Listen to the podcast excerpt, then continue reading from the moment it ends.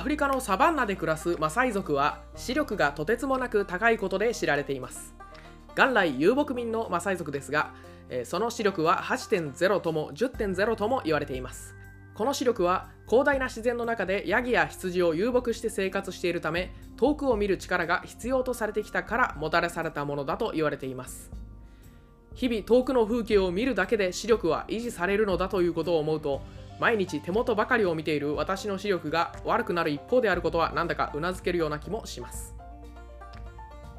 視力とはまた異なるものですが鋭い目利きで辣腕を振るうスポーツダイレクターがいます。世界一のスポーツダイレクターモンチはこの夏からアストンビラで新たな挑戦をスタートさせます。彼がセビージャでこれまで培ってきた能力は経済的地理的に不利な環境がもたらしたものであるとも言えそうです。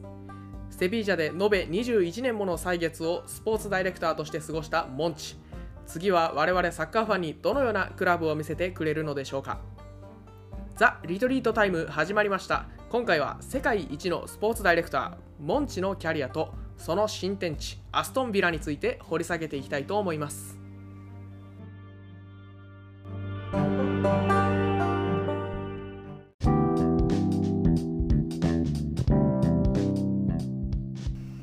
こんにちはマドリディスタの吉藤です三塁ユナサポの開きです。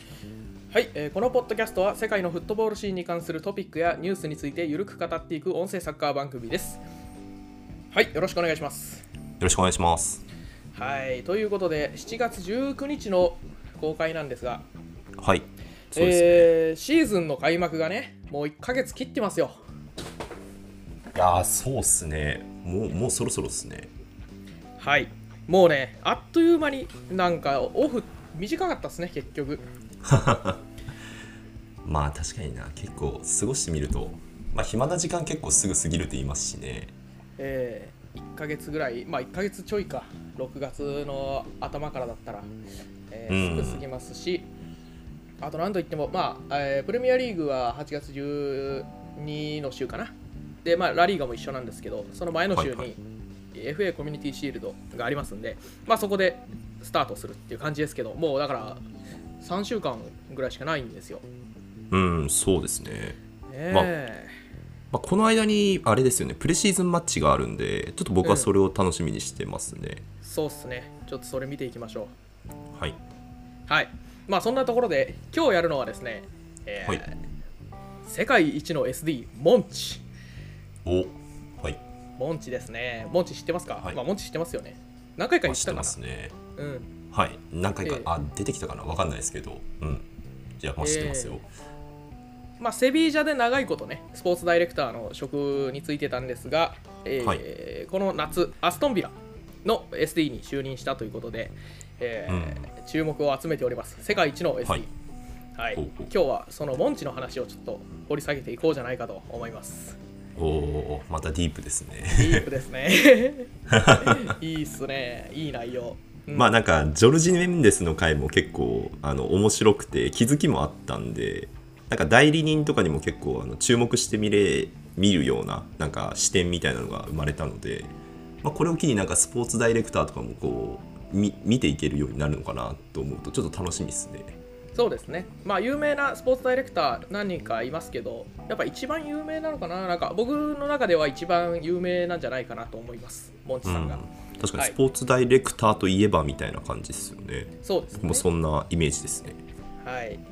スポーツダイレクターっていう職業って、まあなんかあんまりそのなんとなく認識してる人って意外と多いのかなと思うんで、ちょっと軽く説明すると、はい。えー監督は現場の総責任者っていう位置づけなんで、まあその、はいはい。トレーニングを指導したりとか、あとは、まあうその試合の指揮をしたりとか、まあ、ありますよね、えーそういう仕事をする人なんですが、スポーツダイレクターは、えーそことは違ってですね、選手の獲得ですとか、あと放出みたいなね、そういうチームの戦略部分を担っていく、まあ、強化の総責任者みたいなことですね、まあ、フロントと呼ばれる人かもしれません。うんはいうんということですね。えーはい。なんで、まあ、監督も含めそのチームの人事権を掌握している。あとは予算を勘案して、まあ、チームの戦略を練っていく、まあ、いう感じのポジションですね。ああなるほど。結構予算も、えー獲得あ、まあ、獲得のためにこれくらいあるみたいなのも、えーなんか視野に入れつつやってるんですね。っていうことですね。獲得とかあと放出ねあの何円であ何ユーロで売却するとか、まあ、そういうのも一応交渉の、えー中に入ってくるんで、はいはい。えーまあ補強予算どれぐらい使えるとかいうのを、まあ、か考えながら戦略を練っているわけですね、まあ、本当はそのえ会長とかあとは GM って呼ばれる経営の人たちとなんか兼ねてたり、えー兼任してたりねすることもあるみたいなんですけどまあ最近はよくスポーツダイレクターっていう存在よく聞きますし、うん。はい。まあなんか一般的になりつつあんのかなという感じはします。ーなるほど。はい。まあそんな中モンチですよ。えーはい。まあちょっと彼のキャリアを簡単に振り返っていきますか。はいお願いします、えー SD のキャリア。いいですね。いやなんかえー。想像つかないですね。どんな感じなのか、えーモンチはもともとサッカー選手です。ああそうなんですね。はい。はい、えーセビージャで10年プレーしたゴールキーパーですね。あそうだったんだ。えーまあでもね、レギュラーとかではなくて、もうベンチを温めることの方が多いえー選手で、まあ怪我をきっかけに30歳で引退したとはい。いうことなんですよ。うん、うん。なるほど。で、まあ2000年に引退して、そのままフロント入りして、SD に就任して、はい。で、まあそこからセビージャを強くしていったという風な、まあサクセスストーリーが一般的に知られています。なるほどあの今でこそね、セビージャって、まあ、今年はちょっと振るわなかったんですけど、えーまあ3強に次いで4位みたいなイメージあるじゃないですか。うんなんかそ,、うん、そこら辺につけてるようなイメージありますね。ね、昨シーズンもそういう位置づけだったし、まあ、それでチャンピオンズリーグ出て、まあね、あの敗退してヨーロッパリーグで優勝してましたけど、えーおはい。オトラ勢、オトラリーガの筆頭みたいな位置づけだと思うんですけど、はいモンチがね、し SD に就任した頃のセビージャっていうのは、もう、あのプリメーラでは最下位で、2位に降格、えリリブに降格しては昇格しみたいなエレベータークラブだったんですよ。うんあそうだったんですねうん、まあ、あんまり振るわなかった。意外っすね意外っすね。うんなんで、モンチが就任してから、そのセビージャは、ぐぐぐぐぐっとライジングしてきて、えーまあ、成績すごいっすよ。えーっと、モンチ就任後の成績が、8位、10位、6位、6位、5位、3位みたいな感じで、まあすごいっすよね。右肩上すごいがりっすね、ううんんうん、3位まで上がってますから、最終的に。確かに綺麗に右上が右肩上がりっすね これは、うん、で、まああの、5位とか3位とか取ってる頃に、えー当時はい。のウェファーカップね、えー現ヨーロッパリーグ、はい。えーこれを、まあ、連覇したりしてるんですよ。うんまあ、はい。ここが有名っす有名ですよね結構。あてかヨヨーロッパリーグを、えーめちゃくちゃ取りまくると言いますか？セビージャといえば。合計7回取ってるんですね、今シーズン含め、あ、昨シーズンか、昨シーズン含め、えー7回取ってるんですけど、まあ、最初の、え2回になるのかな？うん。あうん。あ意外と昔からやってるんですねここえー取ったのがね、0506シーズンと0607シーズンですね。何年前だ、うん ?18 年、17年前ぐらい。ああもうそんなになるのかうん。まあだから、モンチも長いってことっすよね。うん、そうですね。なんか、うん結構長い長くセビージャに携わってんだなって。てかもう選手時代からですもんね。そうですね。それでセビもう生粋のセビジスタっていうことらしいんで。あれなんか、あセビジスタ。もうユースからっていう感じだったと思うけどな。ちょっとそこは定かではないけど、もうずっとセビージャ。うん。でね、あのー先にキャリアの話しとくと、2017年に1回対談してます。あ、そうなんですね。今回が初めてじゃないんだ。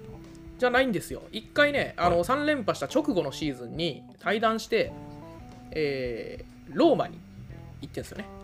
イタリアの。えー、はいはいはい。ローマで SD やって、まあちょっとね、ローマではあんまりうまくいかなくて、まあ後で話しますけど、あんまりうまくいかなくて、え2年経たないうちに帰ってきて、またセビージャでやって、それで今4年目なのかな？うーん、あ、そうだったんですね。そうなんですよ。ローマに、えー行ってた時代があったのか。そうなんですよ。ちょっとその時期ローマ何やってたかを覚えてないですけど、まあちょっとこれこれは後から。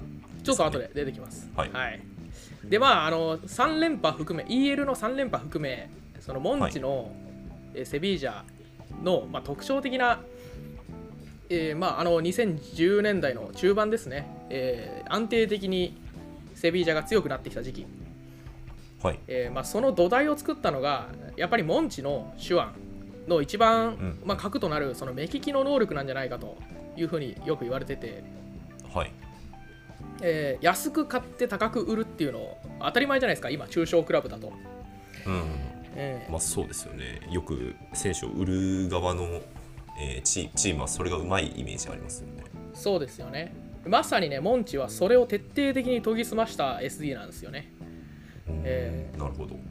ちょっとね、あのー事前に我々、モンチの時期にセビージャがどういう移籍金収入を得てるかっていうリストをね、共有して見てるんですけど、はい。はい。まあ、これご覧いただくと分かるように、あの概要欄に貼ってますんで、皆さん見てください。まあ、そうそうたるメンバーが安い移籍金でやってきては、えー高額な移籍金で出ていってますよね。そうですね。この放出先のクラブも豪華ですね。結構。ねえ。これ一番儲けた選手だと誰だろう？一番は多分金額的にはダニエル・アウベスじゃないですか。これ得得すごいっすね。ねえ。獲得した、えー金額が、えーこれ55万ユーロですか？え これね、そう、トランスファーマーケットの情報なんで、まあ多分そうなんじゃないかって思うんですけど、まあそう書いてましたわ。55万ユーロでブラジルから来て、で3550万ユーロでバルセロナに売却。おおー。ほぼ、うん、すごいですね。ほぼ利益ですねこれ。フリーみたいなもんですよ。うん。これはすごいですね。まあ多分これがね、いやだから2008年で、はい。これ当時、ね、あのバルセロナ移籍したの2008年。で、ディフェンダーでこの金額っていうのがもうやっぱ異常じゃないですか。確かにディフェンダーですからねこれが。うん。とかね、あとまあ、ざっと見た感じ、どうやらお得意先、バルセロナなんじゃないかなっていう感じはしますけどね。おお、うん。確かにバルサ多いっすね。ね、セイド・ケイタとか、アドリアーノとか、あとラキティッチ有名ですね、ラキティッチ。はいはい。えーとかアレイクス・ビダル、はいはいラングレと、えー最近の組んでね、えー確かにラングレも高いね。そのやっぱりこれ獲得金額がね、異常に低いんですよね。ラングレなんかも540万ユーロ。うんうんで売却確かに3590万ユーロ。はいはい3000万も受けてるのかいやー、払わされてるな、バルサ。だいぶ。まあこの2018年か、まあ、うん。羽振りいい時なんですかねここは、はい、あの時のバルサだね。あの時の バルサですね、だから最近結構金使うようになってんなっていうのは、やっぱ組んではね、獲得の時点で3500万ユーロなんですよ。はいはいはい。だから結構ね、最近のモンチはまあまあ金使うなっていう感じはしますね。うん。確かにジエゴ・カルロスも高いですね。もう他と比べると、1500万ユーロ。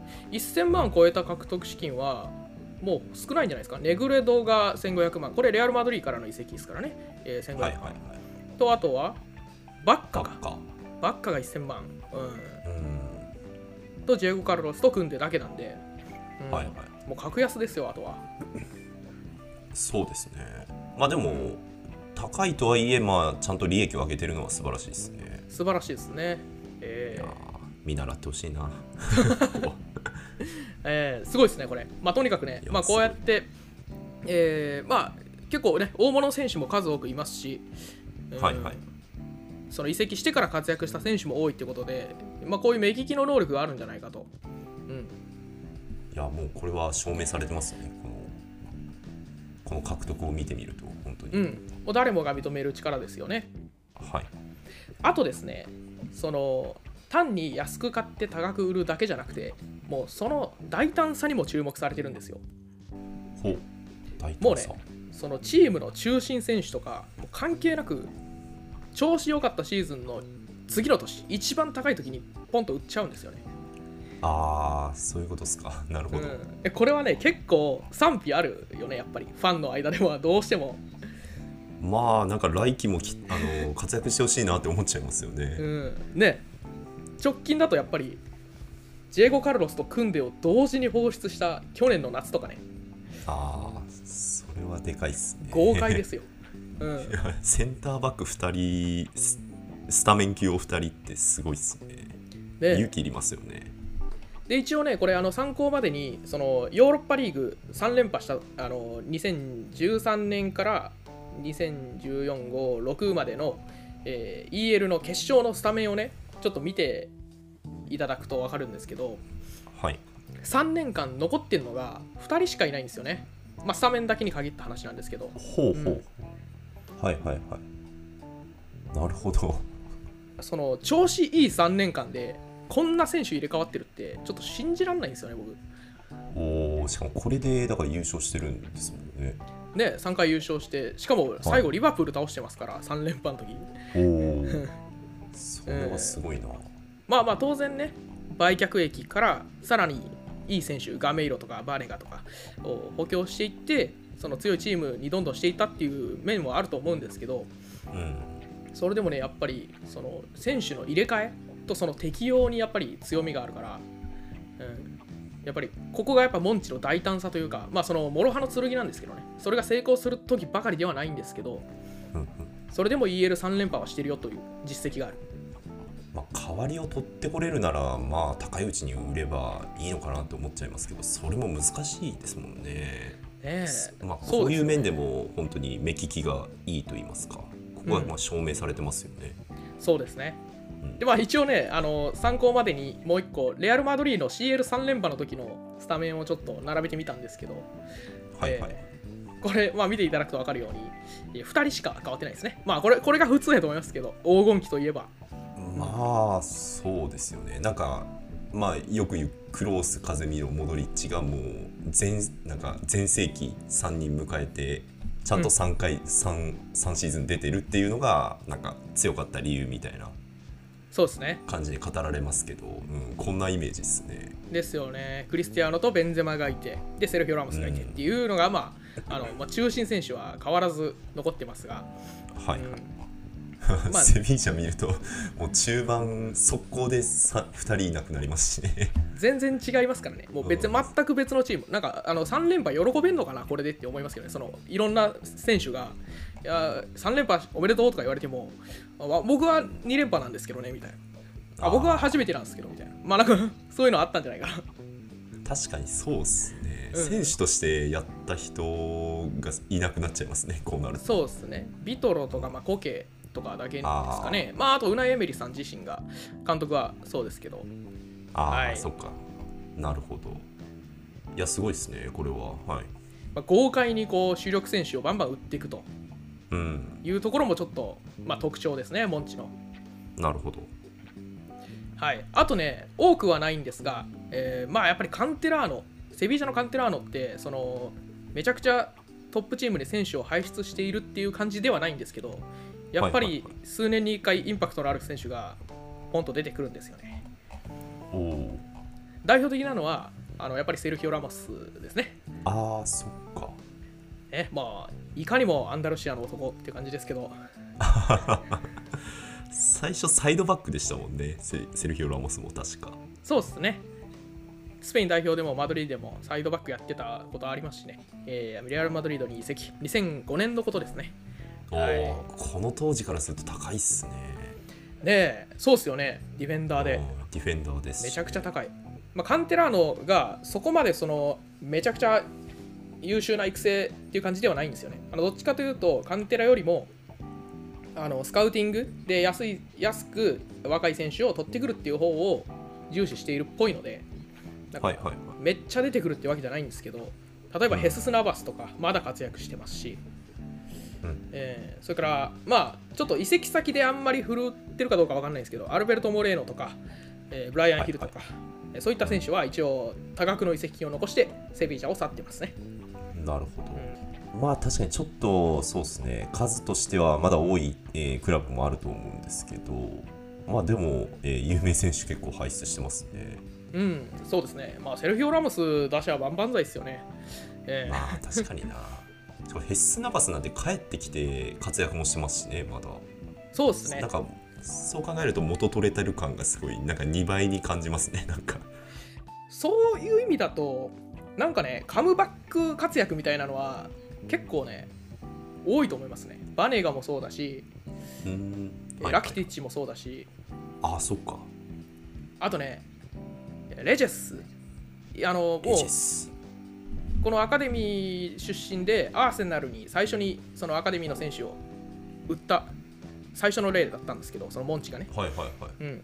まあ、その時そのいやアカデミーの選手売るなんて考えられないよって言われたんですけど、まあ、多分移籍先でそんなに活躍してないのかな、アーセナルちょっと知らないですけど、えー戻ってきてからのイメージの方が僕は強いんで、うーん。レジェスはね。あそうね。そう、3連覇メンバーなんでね、うん、ああそうか。なるほどそうなんですよ。まあ、ちょっとね、交通事故であの4年前ぐらいに亡くなっちゃったんですけど、えーまあ、ちょっとそういう意味でも、あのい記憶に残ってる選手ですね、えーいい選手でした。はいはいはいうんまあ、そういうふうにカンテラーノも、まあ、ちょいちょい出てくると。はいはい。っていうところです。ねえ。まあ、これはね、やっぱり、その、今言った目利きとか、あと売り時を逃さない大胆なやり方とか、あとカンテラーノ、これ全部ね、やっぱり長い間、セビージャやってるから、できることだと僕は思うんですよ。ああなるほどまあクラブ事情にも詳しいでしょうしねうん。ちゃんと綿密にスカウティング組織作って、で、アカデミー整備して、っていうのはそもそも時間かかるし、プラスやっぱり大胆な選手放出とかって、そのだいぶ信頼関係がないとできないことだと思うんですね。ああまあ、うんそうっすよねで、結果が出ない時ももちろんあるから、それをはいその1年、2年結果出なくても怒らないで、あの見守ってくれるっていうのがやっぱ大事で、うんうんそこでつまずいたのがローマ時代なんですよ。おおあまあうんもうそういうことか。そうなんですね。えーあの2017年の3月にローマの SD に就任するんですけど、はい。えーまあ、この年のローマにいたのがモハメド・サラーとかね、リュディガーとか、もう今はいははい世界最高峰のクラブでやってますけど、彼ら、はいまあ、当時ローマにいました。で、まあ、あのフィナンシャルフェアプレーのなんか規制の影響があったんか知らないですけど、その就任してすぐ夏に放出するんですよ。サラーとかリュディガーを。はいはいはいはいモンチ流にまあ、うんまあセビージャンでの勇気ある、えー放出みたいな感じでってことですよねそうですね。だからそれもね、結構だいぶ言われてたみたいなんですけど、あのーその年の、その1718シーズンのローマって、その過去10年で最高の成績を上げるんですね。へえあそうなのはいリーグ戦は3位。で、まあ、CL 権出場、あのー CL 出場権獲得して、で、はいえーチャンピオンズリーグ準決勝まで行ってるんですよ。なんかこれよく覚えてますよ、僕。なんか、ローマが勝ち上がってたなって記憶がありますわ。で、まあ、モンチの、ね、方針っていうのはまあそのまま継続して、18年の夏も、今度はあのアリソンね、アリソン・ベッカー、はいはいはい。はい。えーゴールキーパー。を、まあ、当時史上ゴールキーパーで最高額。6250万ユーロでリバプールへ売却。ほう。とか、あとナインゴランとかストロートマンとかね、もうビッグネームたくさんいたんですけど、えーどんどん売却しちゃうんですよ。すごいっすね。これを2年連続やっちゃったんですねここ。うん、でまあこれってのも要はその前のシーズンに CL ベスト4行ったりリーグ3位になったりローマが注目されたシーズンだから売るなら今でしょっていうことで売り時を逃さないモンチらしいやり方ではあるんですけどはい。やっぱりねまだそのイタリアのクラブよそ者だしモンチ。そのやっぱ信頼関係とかなくてそのよそから来たやつが勝手なことやってるみたいな風にもちょっと思われるじゃないですかどうしても。うん。まうん。あそう思っちゃいますよね、ね。だしやっぱね、まあ、サラーとかもそうだったんだろうと思うんですけどその中心選手どんどん売っていってで獲得した選手が、まあ、この時やっぱり結果残せなかったんですね、えーまあ、当然残せないシーズンっていうのもあるんですけど、はい、えーやっぱ短期的な結果が出ない場合信頼関係がないとすぐにやっぱり破綻するんですよ。うん。うん、でまあそれでかなり批判は殺到して、えーあの有名なねローマニスタの実況の北川さんが実況の立場でもう結構ボロカス言ってましたけど あの時。もう2年を待たずしてまあ退任というかまあクビになったのかなこれ。ちょっと分かんないですけど、えー退団することになりました。なるほど。うん、まあちょっとえーまあ、セビージャほどうまくはいかなかったんですね。うまくいかなかったですね、どうしてもね。はい、まあまあ、ローマではそういうちょっとまあ、どっちかというと失敗みたいなことがあって、えーセビージャに復帰したんですけど、はい。はいえーその復帰したシーズンでヨーロッパリーグ優勝します。おおすごいっすね。これが、えー6回目の優勝なんでそのモンチがいない間やっぱセビージャってなんか結構やっぱちょっと沈んでたみたいなんですよ。2年い。そうなんですか。やっぱどうしてもね。2年ってことうん。かはいで、まあ、2019の夏に、まあ、19 2019年の3月に帰ってきてで19の夏早速、えー移籍市場で活発に動いてもうすごいねやっぱり最近のセビージャを代表するような選手たちをいっぱい獲得してるんですよ。はい。あのボノとかね、うん。えーわかります？ボノ。キーパーの。わかります。キーパーで。モロッコ代表のねボノ。はい。はい。あとジェゴ・カルロス、クンデ同時に獲得はい。はい、あとレギロン、あとフェルナンド、ね、フェルナンドを復活させました。とか、まあまあ、たくさんね、獲得して、で、1年目で EL 優勝。おおということでね、すごいっすね。まあ、昨シーズンも EL 優勝して7冠っていうことになりましたけど、えーはい。やっぱモンチとセビージャと EL っていうのの相性が、まあやっぱここで、まあ、相性というか、まあ、なんか神話ですよね、神話に近いもの。うんまあ確かにほとんどえーてかもうモンチが、えーな7個全部なんですかね取ったのそうですね。あそういうことか。いやーそう考えるともうセビージャが強かった時に絶対にモンチがいるっていうようなもうほんと神話ですね。うん、間違いなく神話だと思いますね。あのーやっぱモンチ、なんだかんだやっぱモンチがもう王様みたいな存在らしいんですよ、セビージャの中では。うーんあだからそうなんですねモンチなきセビージャってのがもう最近では想像できないぐらい、モンチの存在がでかいらしいんですよ。だからその2年間もろくに働けなかったんじゃないかなって思いますよ。なあ。なるほど、うん。いやーすごいな。こんな EL7 個ですもんね。しかも、えなんか戻ってきてすぐ結果出すところがかっこいいっすねやっぱり。え、すごいですね。でそんなモンチがまた離れちゃうわけですよね。そうですね。今シーズン、また2度目の海外挑戦をするわけです。まあ、ちょっとね、はい。2223シーズンのセビージャって、まあ、最初ちょっと言ったんですけどあんまり振るわなくて、うん。あなんかそんなイメージありますね。はい。そう。開幕3試合でねあの勝ち点1ポイントしか取れなくて。のあらはい。しかも昇格組にやられてるんですよ。バジャドリードとかアルメリアとかね、はいはい。まあ、結構そこでかなり言われててね。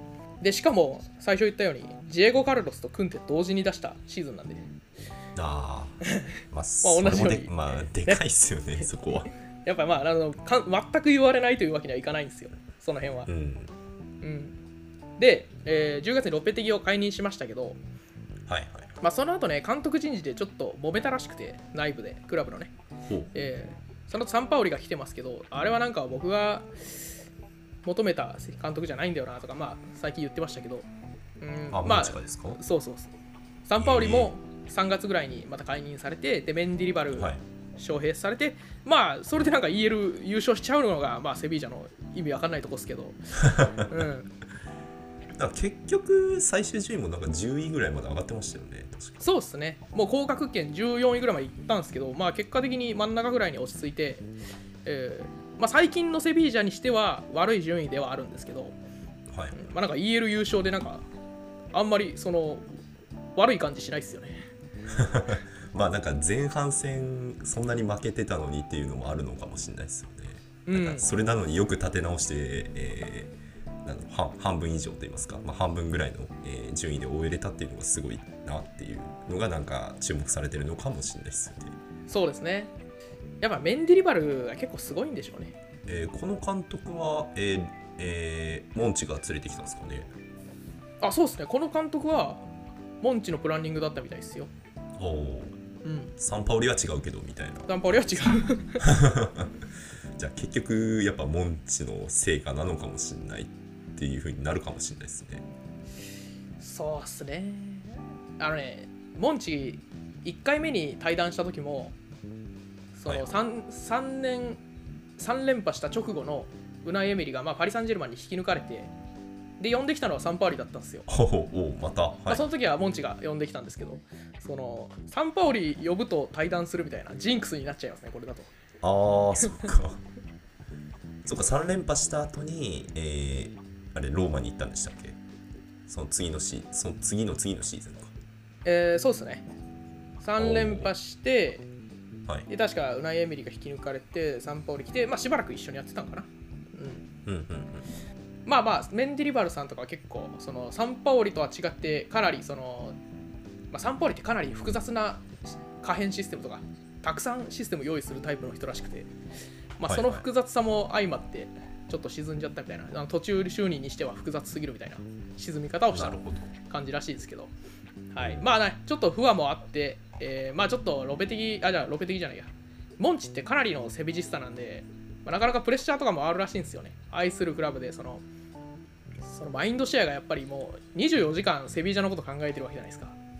はいはい。SD としてファンとして、まあ、そこもなかなか苦労する面もあったらしく、えーまあちょっと対談することになったと。うん。まあなんか趣味は仕事にするなみたいなことですよね。そうですね、えーまあ、かなり大変な仕事だと思います。うん。そうですね。はいそして、えーようやくこれからの話。はい。えー先月発表ありましたがそんなモンチが新天地に選んだのがアストンビラ。まあ選んだというかアストンビラが、えー声をかけたっていう感じでしょうけど、えーアストンビラですね。ウライ・エメリ監督います。いやーこれ最タッグですね。最タッグですねこれ、EL3 連覇のウライ・エメリと再開、はい。い、や熱いですねいやーでもこれがビラで行われるのかって思うと意外でしたねここはそうですね。本当に。アストンビラは、そのまあ、最近の大型補強でいうと、えーパウトーレスですね。あの、はいはいビジャレアルから3300万ユーロで獲得したり、あとは今シーズンはレスターからティレマンス、フリー移籍で獲得してますが、まあ、それ以外にも毎年毎年なんか3000万ユーロ級の、あ、ポンドかな？わかんないけど、えー級の選手獲得を重ねてますよね。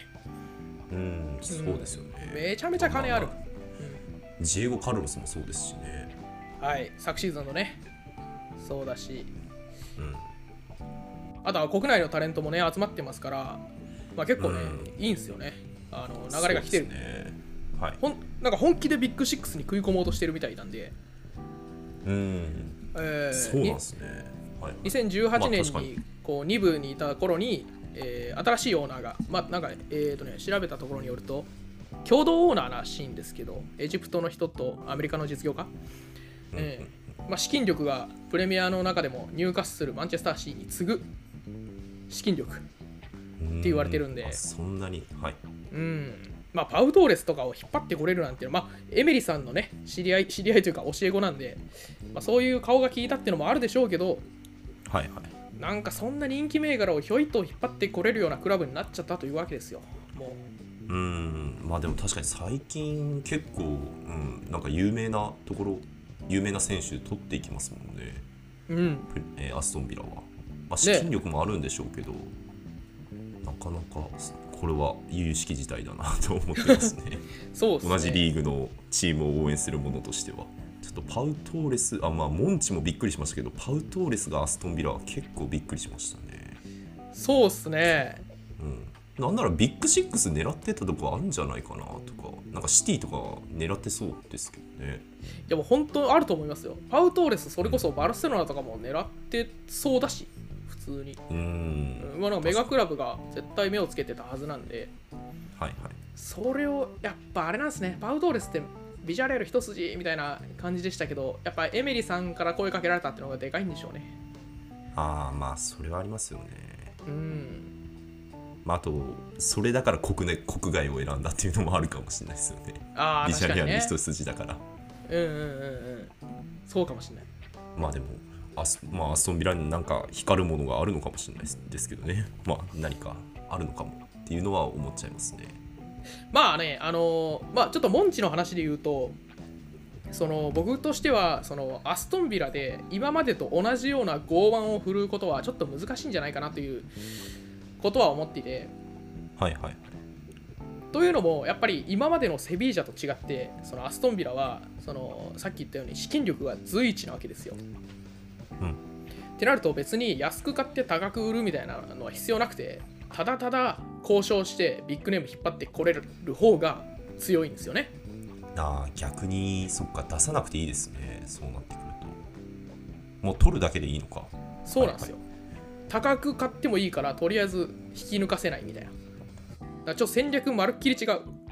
はいはいめっちゃいい選手を、えーまあ、少し安く持ってくれればいいみたいな感じになりそうですね。そうですねだから交渉のねやり方が結構変わってくると思うんですよはいはいはい。だし、まあ、今までの目利き力とかは別になんか誰が見ても分かる選手を取ってこれるような資金力がある以上そんな気合い入れてスカウティングしなくてもいいんじゃないっていううーん確かにそうっすね。うんだからどちらかというとこれからはそのモンチの今までのその安く買って高く売るみたいなそのスカウティング能力よりも交渉の方の能力それも今までは売却の方で光ってた交渉力を今度は引き抜く側のクラブとしていかに発揮できるかっていうところですね。うんなるほど。まあこれまたちょっとモンチえどうなんですかね未知数なところありそうですね。初めてでしょうからね。その全然もう違う仕事と言ってもいいんじゃないですか、これは。ほぼ。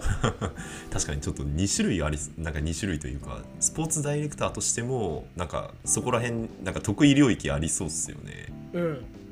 同じ職種でもなんか、えー安く売買ってきて高く売るのが得意な人もいるでしょうしビッグネームを、えーかくえー粘り強く獲得するみたいなのが得意な人もいるでしょうしねなんかちょっと違う能力な気がしますねですね。結構違うと思うんですよね。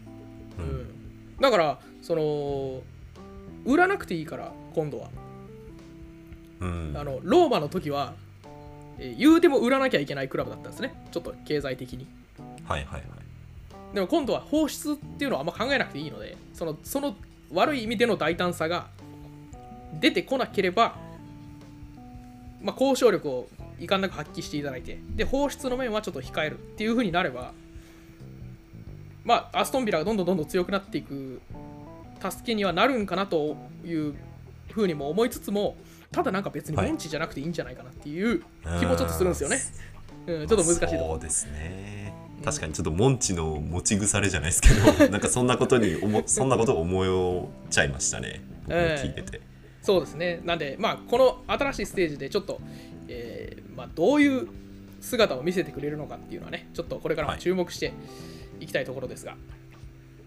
まあでもあれじゃないですかやっぱさっきも言いましたけどちょっとち違う能力な気がするんで、まあ、そこでまたその交渉力も身につけたらなんかもうなんだスポーツダイレクターとしても無敵の存在になれるかもしれないですよねモンチそうですね。うん。